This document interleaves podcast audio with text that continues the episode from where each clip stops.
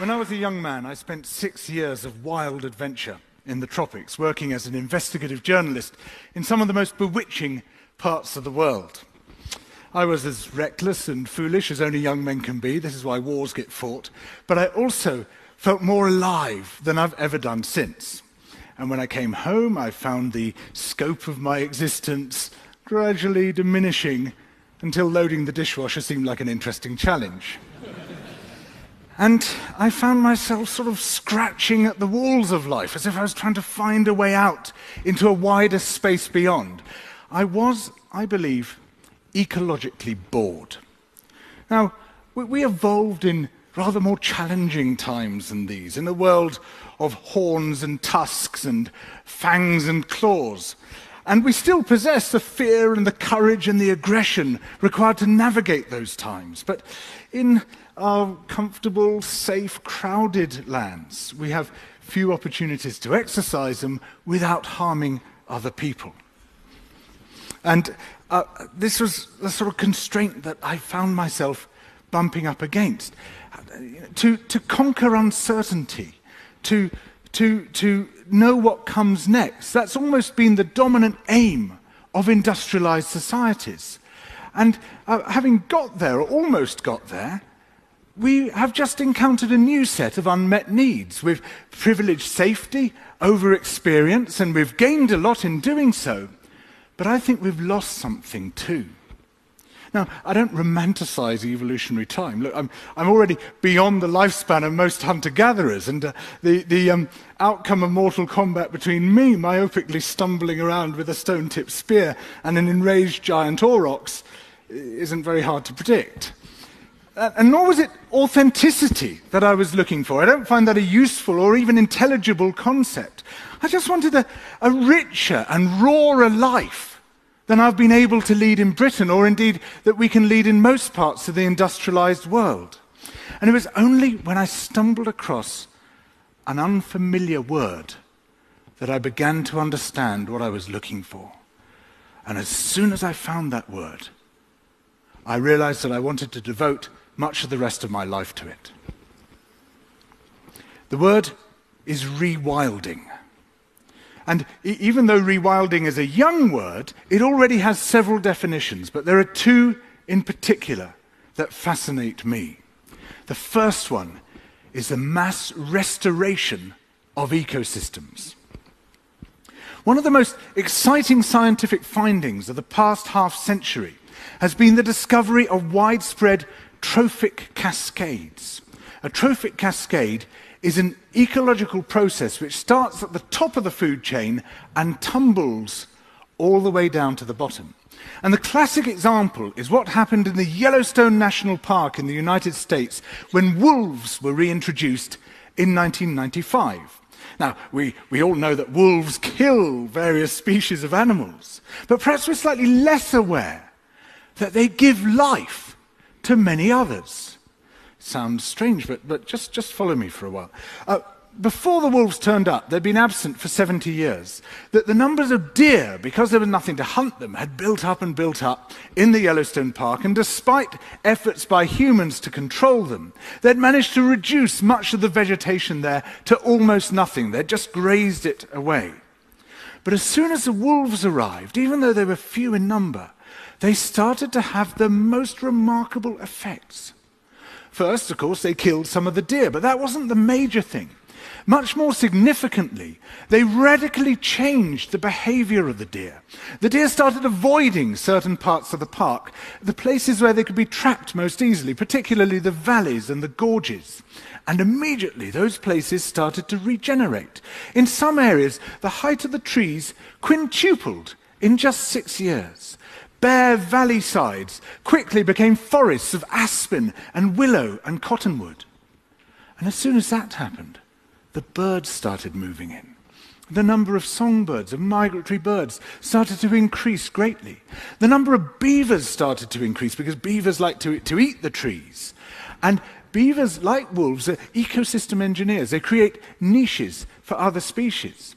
And the dams they built in the rivers um, provided habitats for otters and muskrats and ducks and fish and reptiles and amphibians.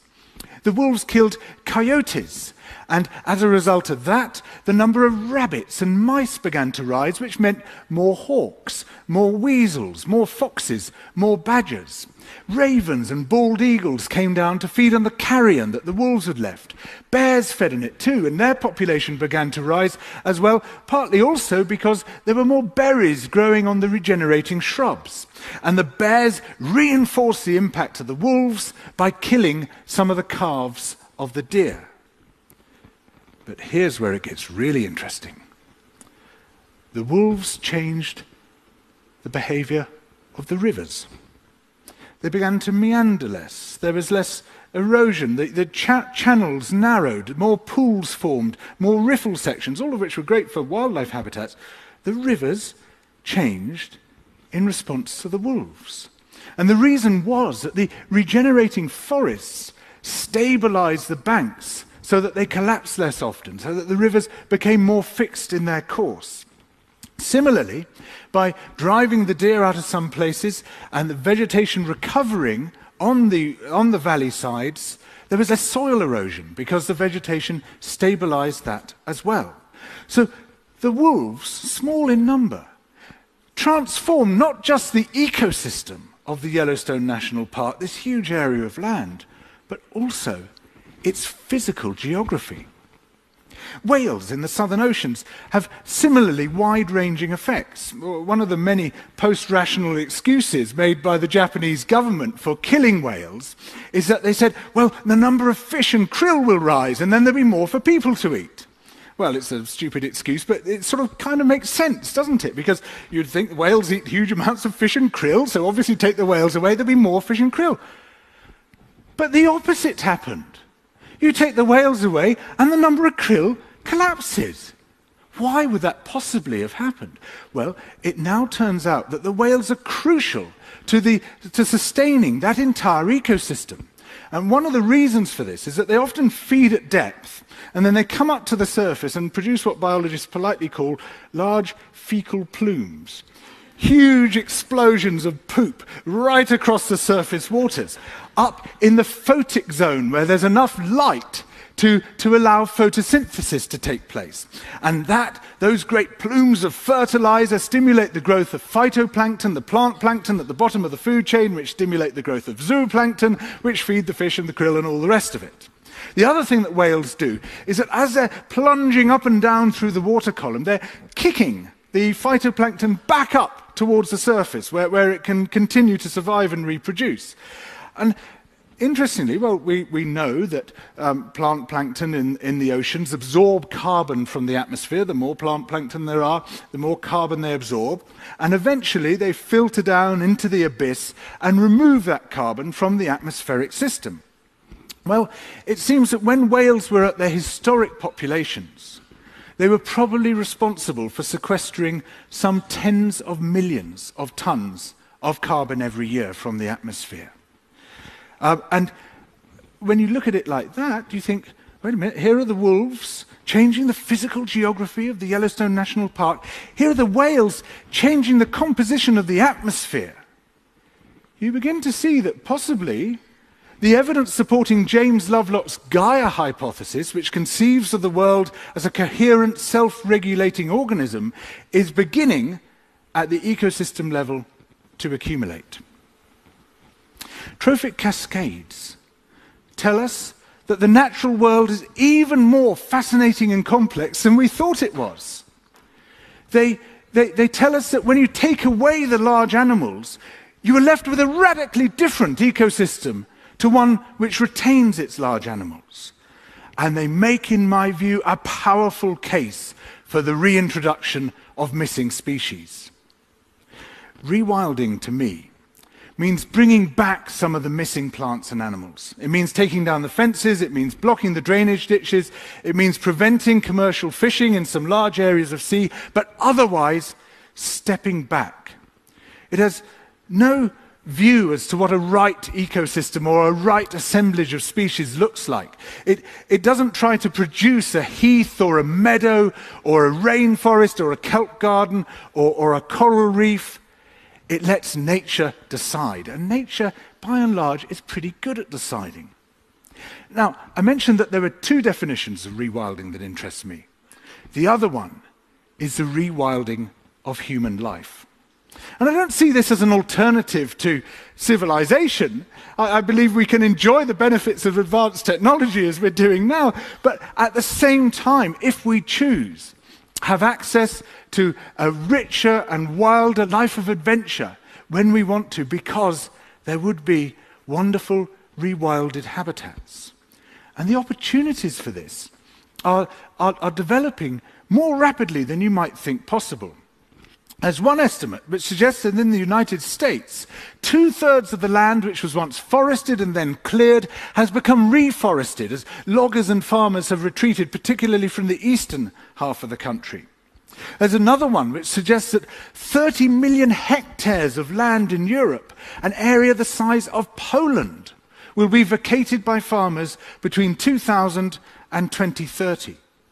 Now, faced with opportunities like that, does it not seem a little unambitious to be thinking only of bringing back wolves, lynx, bears, beavers, bison, boar, moose, and all the other species which are already beginning to move quite rapidly across Europe? Perhaps we should also start thinking about the return of some of our lost megafauna. What megafauna, you say? Well, every continent had one apart from Antarctica. When, when Trafalgar Square in London was excavated, the river gravels there were found to be stuffed with the bones of hippopotamus, rhinos, elephants, hyenas, lions. Yes, ladies and gentlemen, there were lions in Trafalgar Square long before Nelson's column was built.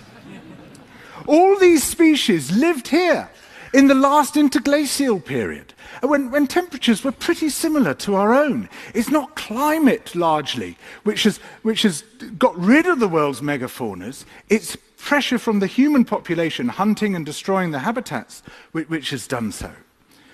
And even so, you can still see the shadows of these great beasts in our current ecosystems. Uh, why is it that so many deciduous trees are able to sprout from whatever point the trunk is broken? Why is it that they can withstand the loss of so much of their bark? Why do understory trees, which um, are, are, subject to, to um, lower shear forces from the wind and have to carry less weight than the big canopy trees, why are they so much tougher and harder to break than the canopy trees are? Elephants. They are elephant adapted.